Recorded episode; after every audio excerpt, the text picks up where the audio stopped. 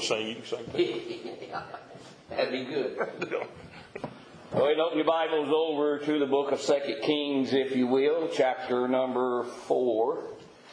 2 Kings chapter 4. Thankful to be back with you tonight. Had a wonderful time all week long, and I really do appreciate being able to come down and be with you. Appreciate your pastor so much. He's one of our people's favorite preachers. He really is. I was hoping to say that before he got back in here so he wouldn't hear that. But our people love Brother Clint and loves having him up. And so I appreciate him. He's a good friend of mine. Yeah, I've had the easy job all week. You've had the hard job of sitting and listening to me. But I will be heading back tomorrow evening, Lord willing, tomorrow night after service. And then Clint and I will be heading to West Virginia Monday, going for a conference up there in my old stomping grounds. That's where I'm from. And so I'm looking forward to that conference also. So I'll be up there Monday through... You'll come back Wednesday.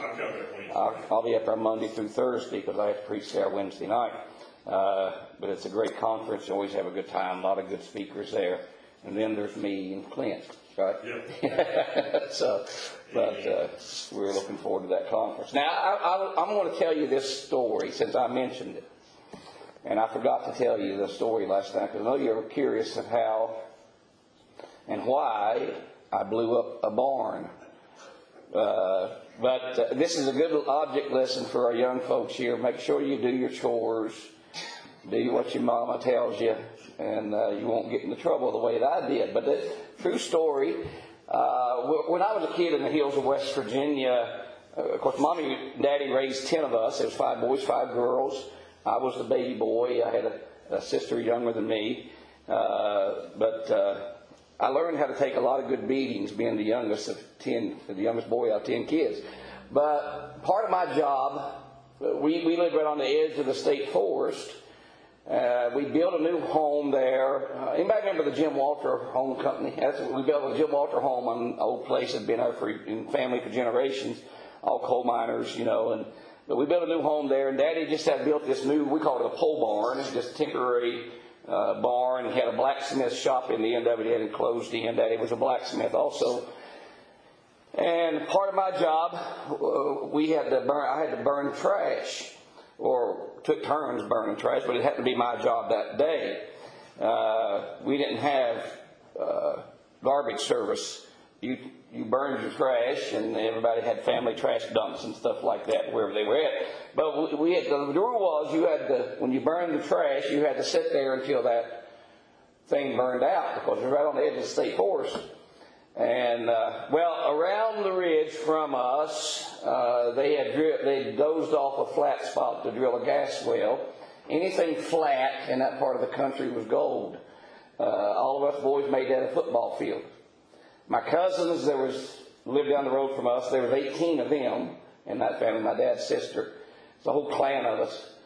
And so they were out there playing football on this field, and I could hear them. Now, it's about almost a mile if you walk the road, but if you go across the holler, you'd be there in no time. Anyway, I was down there, set fires, mad because I couldn't go play football, had to burn the trash, and I was sitting there, and I struck a match to it, and I could hear them were playing, and having a good time. It was more than this little boy could stand. And so I took down across that hollow while the trash was burning and to go play football. And while I was over there, some wind picked up and threw up a piece of that paper into the barn. Well, unbeknownst to me, the Gaswell people had asked Daddy if they could store some dynamite that night in his blacksmith shop. 16 sticks of dynamite, caps in them and everything. And... I was over there playing football with my cousins and my brothers, and all of a sudden the ground just trembled. And I looked back toward the house, and I saw this mushroom cloud. It looked just like one of these atomic bombs going on, and tin flying everywhere. And 16 sticks of dynamite makes a big bang. And I heard this blood-curdling scream. My mama thought I was in the barn. So she was sure I was blown up in the barn. And my brother said, you got to go home. Tell her you're still alive. I said, no, I'm not going home. I said, you tell her I'm still alive, but I'm not coming back home. I know she'll beat me to death. It blew the back windows out of the house, brand new house. Blew up some hound dog pups that was there. My daddy just took out his prize show horse. We used to ride them in shows all the time. I had staked him out and let him pick. Didn't have the fencing up yet. So fortunately, it didn't blow up Cajun. But it's a pretty big hole.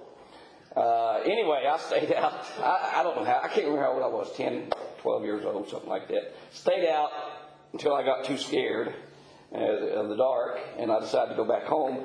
She waited till I got in the bedroom, undressed, got under the covers, and then she come in, commenced the beating on me. And crying at the same time. I thought you was dead. I said, I'm going to be. You don't quit. I mean, but to this day, you can walk into a field. My sister lives in the old home place. You can walk out in the field and you'll thump your toe on something. You think it's a rock. It's not. It's sheets of tin and they've been crumpled up about that size and it's scattered all over that hillside over there. So young people, do your chores.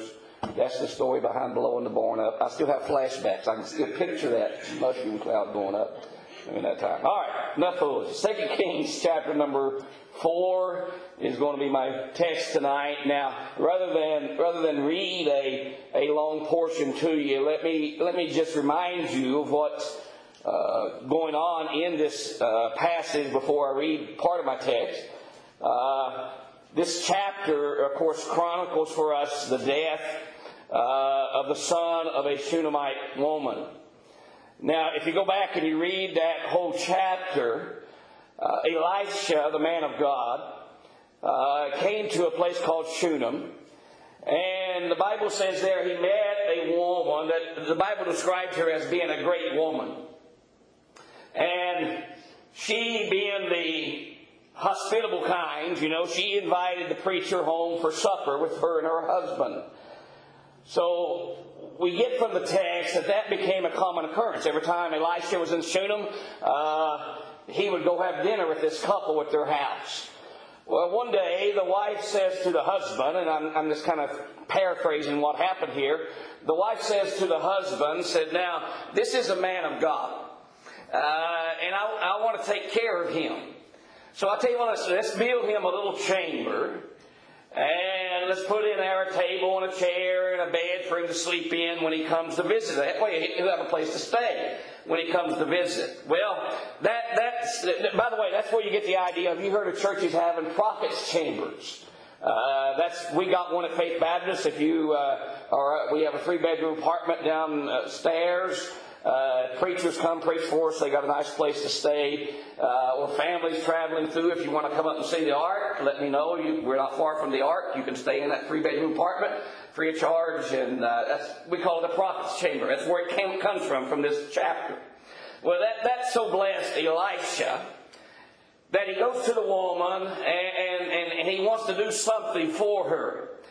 And he says, maybe I can mention you to the king or maybe to the captain of the host. In other words, he gave her a chance to kind of step up, move up in life. And the Shunammite lady said, no, I'll stay with my people. So Elisha goes to his servant, Gehazi, and he asked him about this woman, what he thought he could do for this woman. And Gehazi says, well, I know that she is married and her husband is an older man, and I know they don't have any children. So Elisha goes to the Shunammite woman and says, guess what? Now, he really didn't say that, you understand, but that's the gist of it. He said, guess what? You're going to get pregnant, you're going to conceive, and you're going to have a little boy. Now, she responded the way you would think she responds. She said, you're pulling my leg. You know, this is not going to happen. Well, lo and behold, she does conceive. God does give her that which she most desired, which was a little boy. And we come to my text, and I want to start, and I want to show you what happened. Verse number 18 of the 4th chapter says, and when the child was grown, it fell on a day that he went out to his father, to the reapers. And he said unto his father, my head. And he said to a lad, carry him to his mother. And when he had taken him and brought him to his mother, he sat on her knees till noon and then died. And she went up and laid him on the bed of the man of God and shut the door upon him and went out.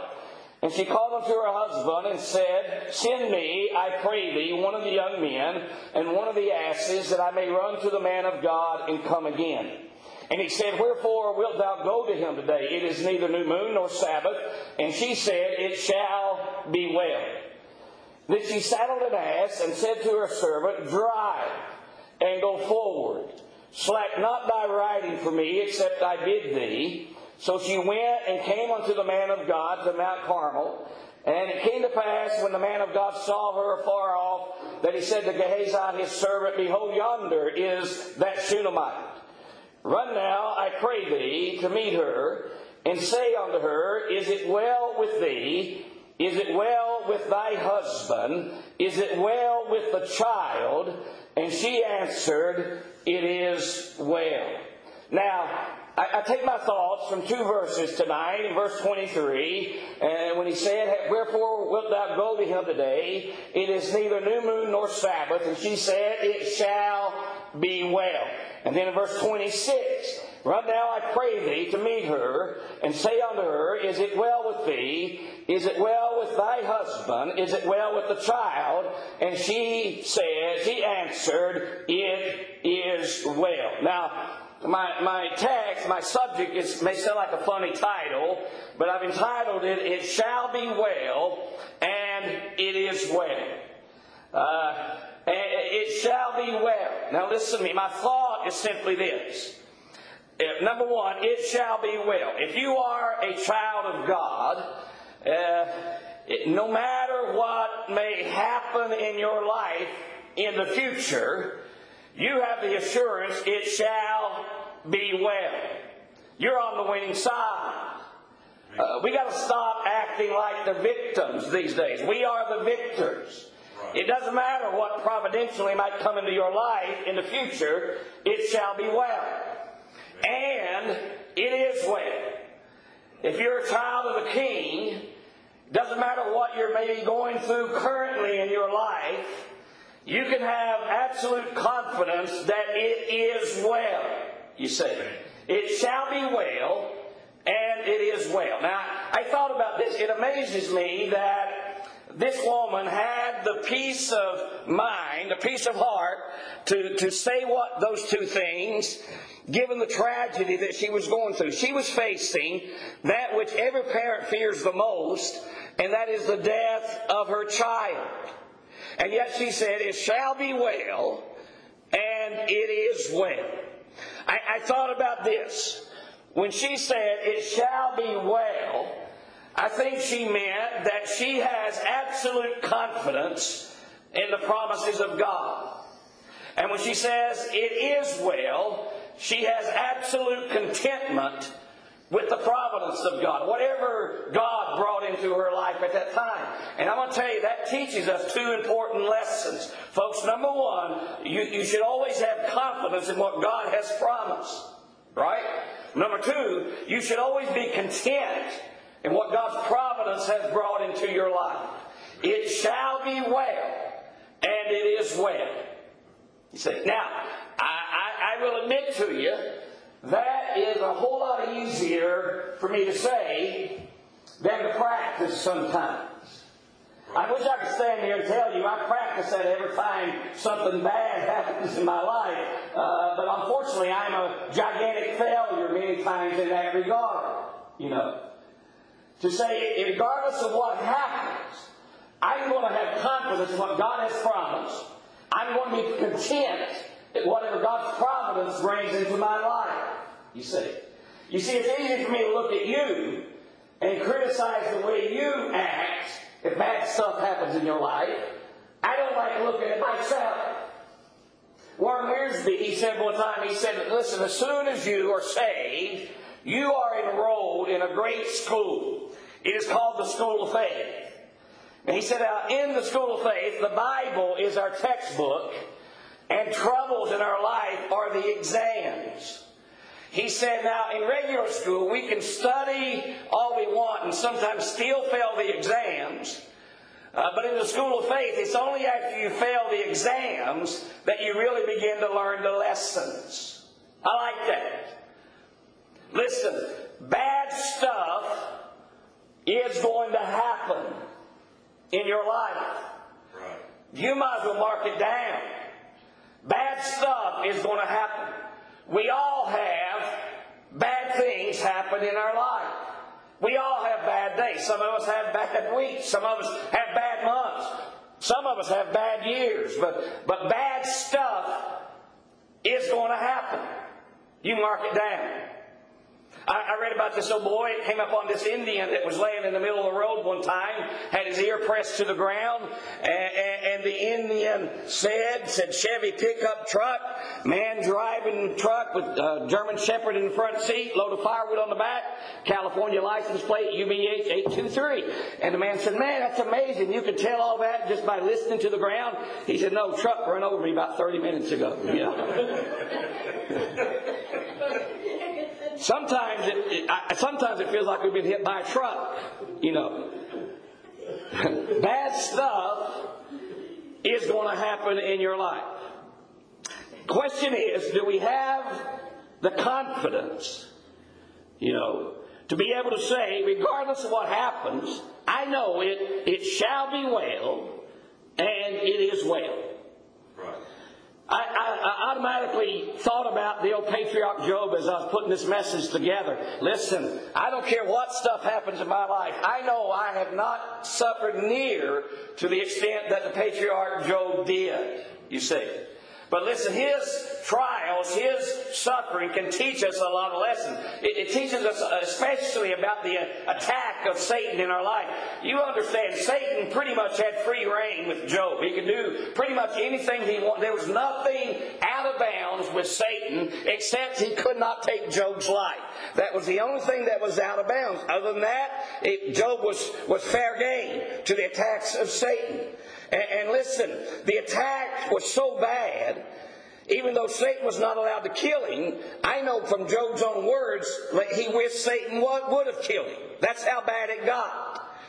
But we learn a lot about how the devil attacks us sometimes by studying what happened to Job. In fact, write these 5 things down. This is not my main message, but it goes along with it. Here's how the devil will attack you today. Number 1, he attacked Job's faith. And what I mean by that is the devil went to the Lord and said, he said, hey, does Job fear God for naught? I mean, Job only trusts you because of all the good stuff that's happened in his life. You've got a hedge about him, but I guarantee you remove that hedge, you touch all that he has, and Job will curse you to your face. You see, sometimes, folks, the devil will attack you through your faith. He sure will. He will many times attack us at our very core. And listen, any time the devil can get you to doubt God, he's won a great victory. Or any time the devil will get you to gripe and complain about your lot in life, complain what God has done, he's won a great victory. Anytime you doubt the goodness of God in your life, the faithfulness of God in your life, the devil has attacked your faith, and he's won a great victory. So he attacked his faith first, and then secondly, he attacked his finances. I say that because the next thing the devil did is he hit Job in his pocketbook. Job was a wealthy man. He was a rich man. And in one fell swoop, Job lost everything that he had. You know, it amazes me how many times the devil can get a foothold in our lives because of that. Because of your money. Because of finances. As a matter of fact, I have dealt with more failures in marriages in my ministry, not so much because of marital infidelity as it is finances. Finances has destroyed probably more marriages than infidelity has. The devil will get a foothold in your life. He'll get a foothold in your church. I've seen churches split over money, right? I've seen homes destroyed over money. So he attacked his faith, and then secondly, he attacked his finances. Thirdly, he attacked his family. In one fell swoop, Job lost all of his children. You know, that has to be, in my mind, the most devastating of them all. Parents should not have to bury their children. The children should bury their parents, you know. And I don't know that I could have handled that, but in one fell swoop, he lost all of his children, you see. Now listen, folks, the devil will attack you sometimes through your family. As a matter of fact, I'm convinced that one of the main targets of the devil today is our children. Right. That's the way he attacks us. He'll do it either by deceit or by disaster or some form. But he will attack your children. So he attacks his family, and then next he attacks his flesh. I say that because Job ended up covered with boils from the top of his head down to the sole of his feet. He was a miserable human being at that time. You know.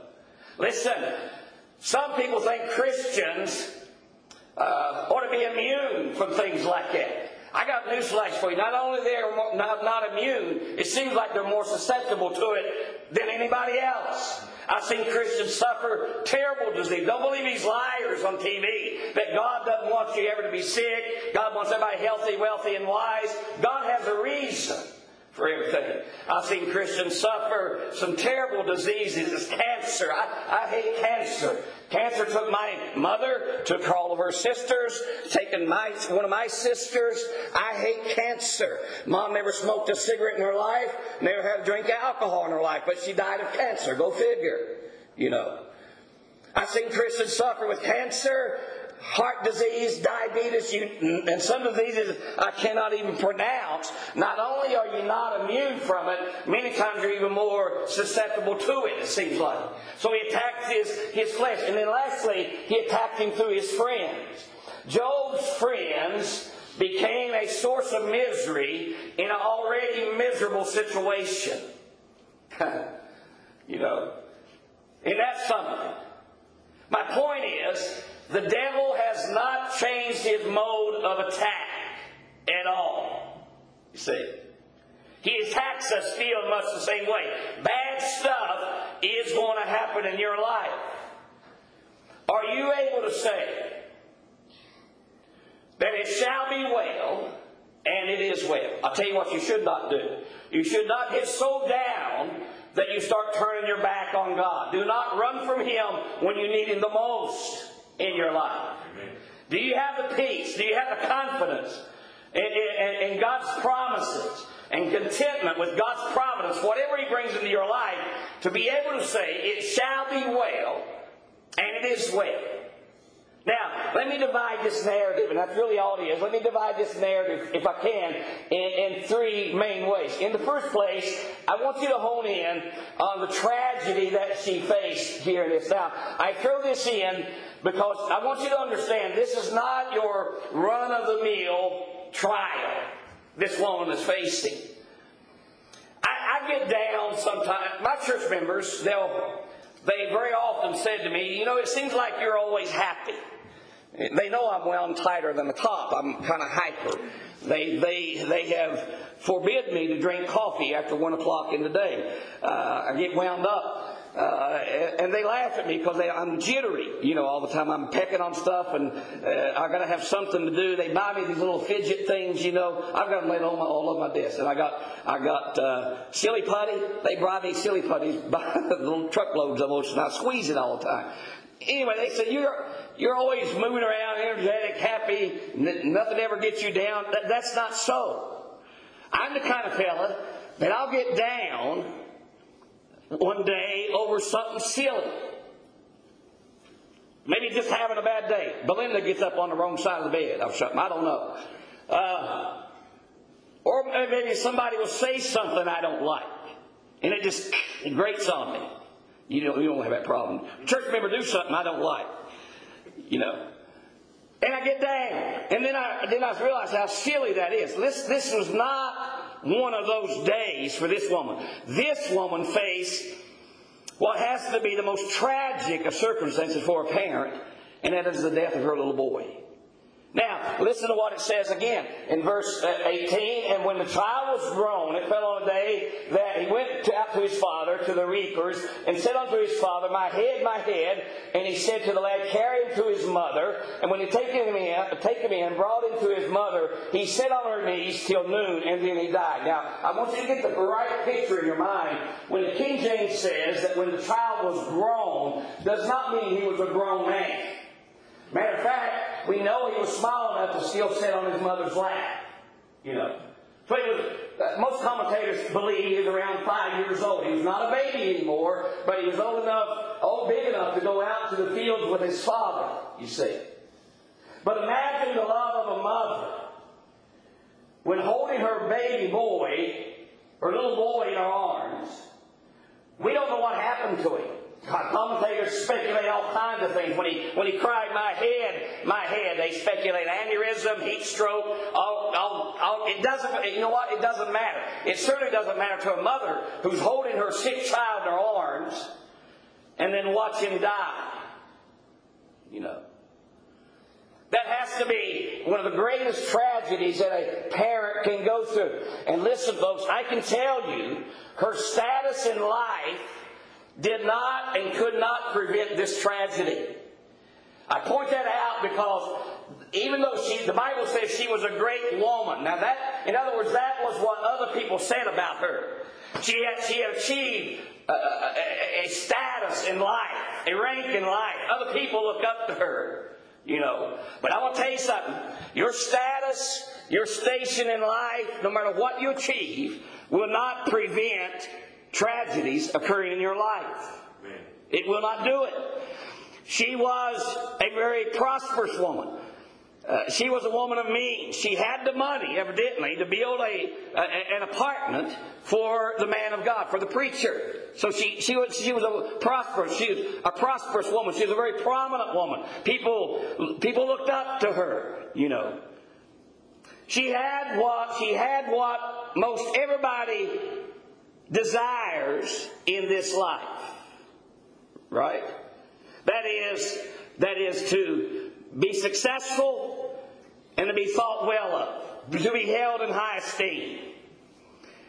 That's what we pounded into our kids' head for generations. Make money, make your mark on the world. And I will tell you, not only does that not prevent tragedies, it does not in any way, shape, or form prepare them for tragedies that's going to occur. So I want you to know her status did not prevent this tragedy, nor did her spirituality prevent this tragedy. Right. I mean, obviously she was a godly woman. She was a spiritual person. She had a desire to take care of the man of God. Some people think, you know, well, God ought to keep His people from those tragedies. They ought to be protected. I got a newsflash for you. Not only does that not mean you're not immune from them, that means you're even more vulnerable to tragedies in your life because you're a child of God. You say, well, that sounds awful. Many are the afflictions of the righteous, the psalmist says. Isn't that what the Bible says? They have many afflictions. It says the Lord delivers them out of them all. Yea, all they that live godly in Christ Jesus shall suffer persecution. That's what the Bible says.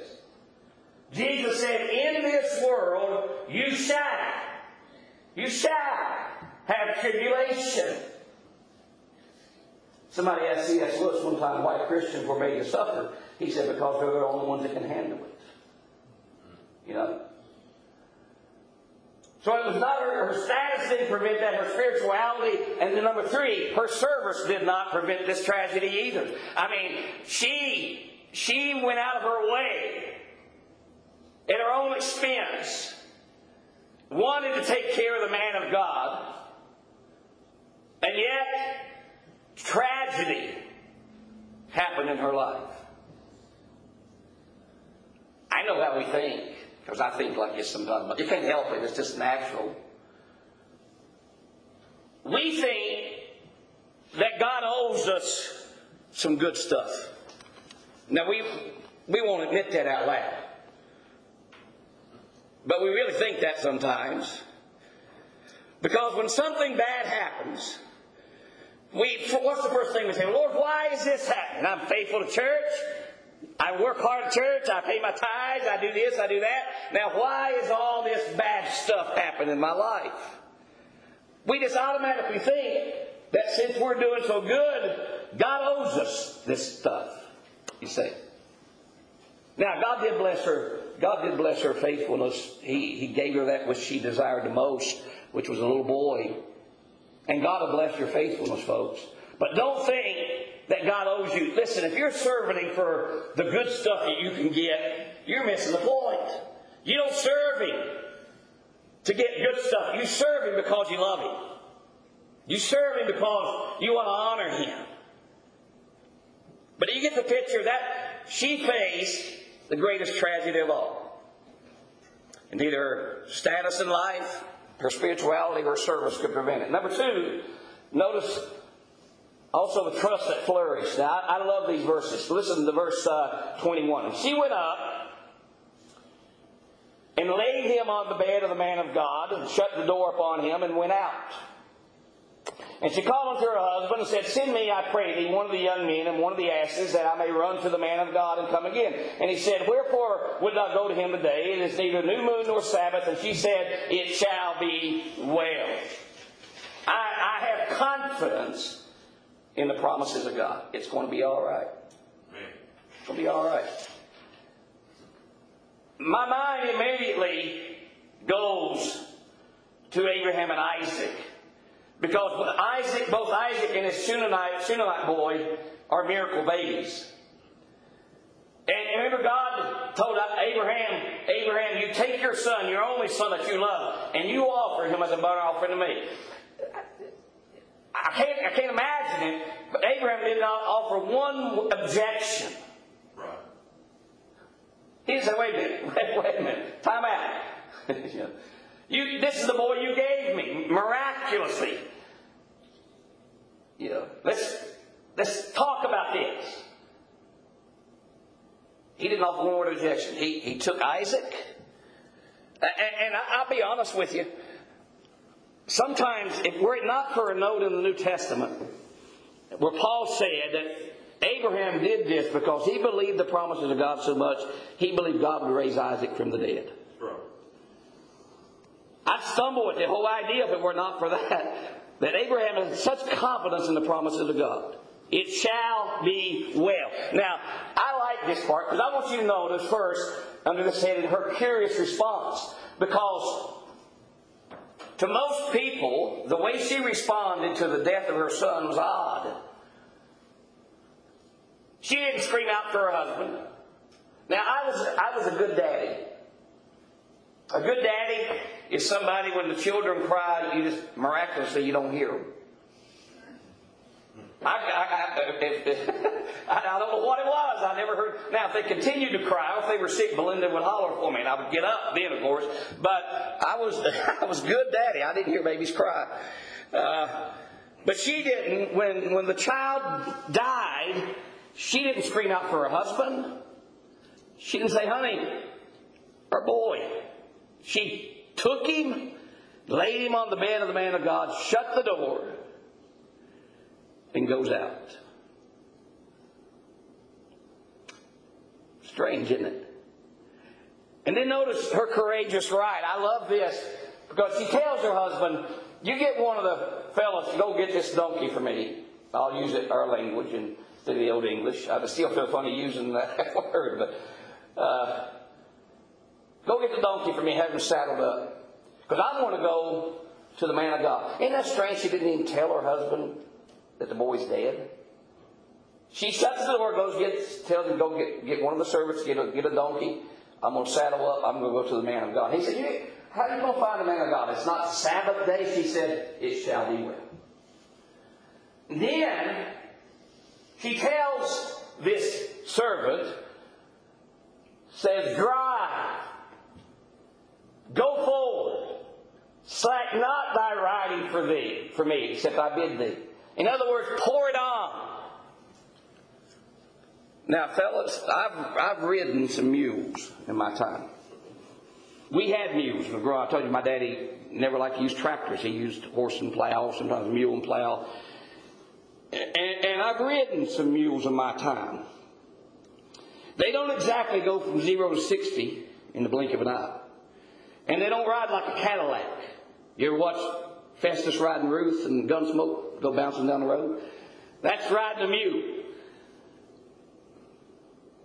And imagine what her neighbors must have thought when they saw them beating these mules, these donkeys, trying to get them to go fast.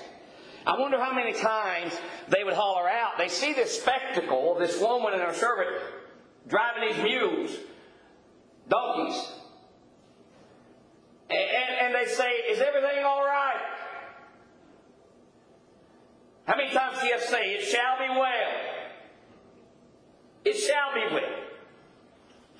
I just picture that in my mind. Now, I tell you, in order for her to say that, she had to look past all her pain. She had to do it. My child has died. My world is turned upside down. I don't even know what to do. I'm not relying on my prosperity or my prominence, my status. I'm going to the man of God. It shall be well. What a picture that is. Amen. Lastly, notice the testimony that was formed. And I'm running out of time very quickly, but listen how I love how this thing ends up. So she went and came unto the man of God to Mount Carmel, and it came to pass when the man of God saw her afar off, said to Gehazi his servant, behold, yonder is that Shunammite. Run now, I pray thee, to meet her and say unto her, is it well with thee? Is it well with thy husband? Is it well with the child? She said, it is well. It's well. I've got confidence in promises of God. I'm content with the providence of God in my life. It is well. Now, I'm certainly not an expert in this, and feel like I'm the least qualified to say what I'm about to say. But I guarantee you, folks, if you draw nigh to God, He'll give you the peace and the assurance to be able to say, no matter what happens, it shall be well, and it is well. How many of you all have heard the story? I'm going to tell it again if you've heard it, but I know, Brother Clint, you've heard this. You may have told it here, but it fits with this. You heard of Horatio Spafford? Remember that story? I've already heard that story. Horatio Spafford and his wife Anna had 4 daughters. They were living pretty comfortably in Chicago back in 1871. He was a successful lawyer, also made a lot of money, land deals around Lake Michigan. He was also a very devout Christian and good friend with D.L. Moody. Everything was going great until October the 8th, 1871, on a Sunday when the Chicago Fire broke out. I've gotten off the plane at O'Hare Airport, and I don't know if you've been to that terminal or not, Clint, but I've got off the plane at O'Hare Airport one time, and there stood a statue of a cow. And it's supposed to be the cow kicked over the lantern that started the Chicago Fire, the legend says. I don't know. But it burnt from Sunday till Tuesday. And when it was done, the statistics were devastating. Over 90,000 people in Chicago were left homeless. Just wiped out. Spafford's, most of his holdings was also wiped out in the fire. In spite of his own loss, he and his family devoted the 2 years of their life helping rebuild Chicago and helping the families who had been devastated in the fire. Finally, after 2 years, they decided they was going to go on vacation to England. Their vacation, they was going to go over with D.L. Moody in one of his evangelistic campaigns in England at that time. Some kind of business problem arose. Horatio had to stay back, so he sent Anna and the 4 daughters on a ship, and he was going to join them later on. Somewhere in the crossing, that ship, on November 22nd, 1873, collided with another ship, and it sank in 12 minutes. 223 people died. 73 survived. His four daughters were among the 223 that died. His wife was among the 73 that survived. 9 days later, Spafford gets a telegram and mail with two words on it, saved alone. He boards the next ship that he could get to go over and comfort his wife. And as he was crossing the Atlantic, the captain sent word to his cabin and said, "We're crossing over the very spot where your four daughters perished." And it was said that Spafford sat in his cabin and reading this very text when he penned the words to the song, "It Is Well With My Soul." When peace like a river attendeth my way, when sorrow like sea billows roll, whatever my lot, thou hast taught me to say, it is well with my soul. Though Satan should buffet, though trials should come, let this blessed assurance control, that Christ has regarded my helpless estate, and has shed his own blood for my soul. I tell my song leader at church every time we sing that song, don't you dare. Song leaders get up sometimes and they'll say, let's sing first, second, and fourth verse. The third verse of that song is the best one of them all. Amen. Amen. See, he's not allowed to do that. My sin, oh the bliss of this glorious thought. My sin, not in part but the whole, is nailed to the cross, and I bear it no more. Praise the Lord. Praise the Lord, O my soul.